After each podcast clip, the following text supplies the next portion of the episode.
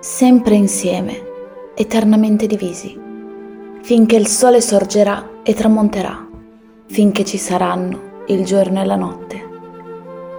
La filosofia si occupa della meraviglia che le cose suscitano. Solo meravigliandoci del fatto che qualcosa è, mettiamo anche in discussione l'essere dell'ente, la sua datità, la sua ovvietà, il fatto che è semplicemente. L'ente non è ovvio, ma è stupefacente proprio nel suo darsi come ovvio.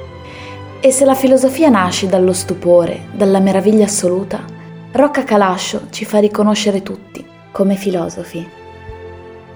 Svetta sull'altopiano di Navelli e sulla sottostante valle del Tirino, dal suo sperone posto a quasi 1500 metri d'altezza.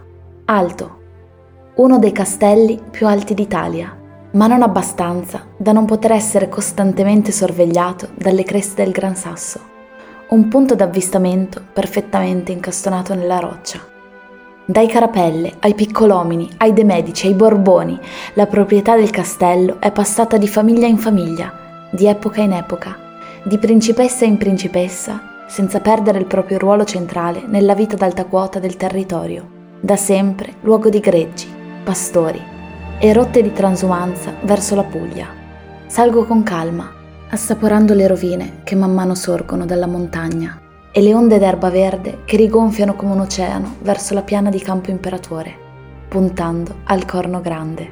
Vicino alla rocca si erge la chiesetta di Santa Maria della Pietà, dalla pianta ottagonale, elegante e maestosa nella sua bianca mole in stile rinascimentale, ingioiellata dal portale barocco vicino, ma non abbastanza da sfiorarla, giusto quel po' che basta per condividere con lei la solitudine dell'eternità.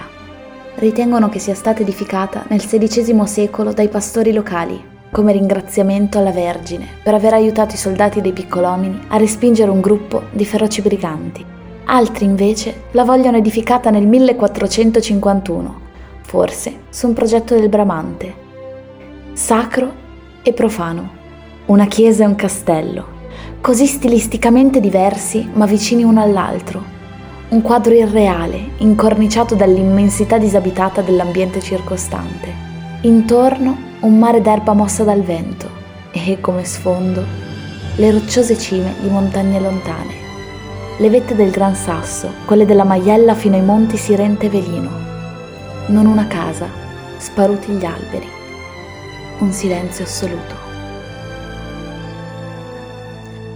Il mondo ricompare sull'orlo della vetta.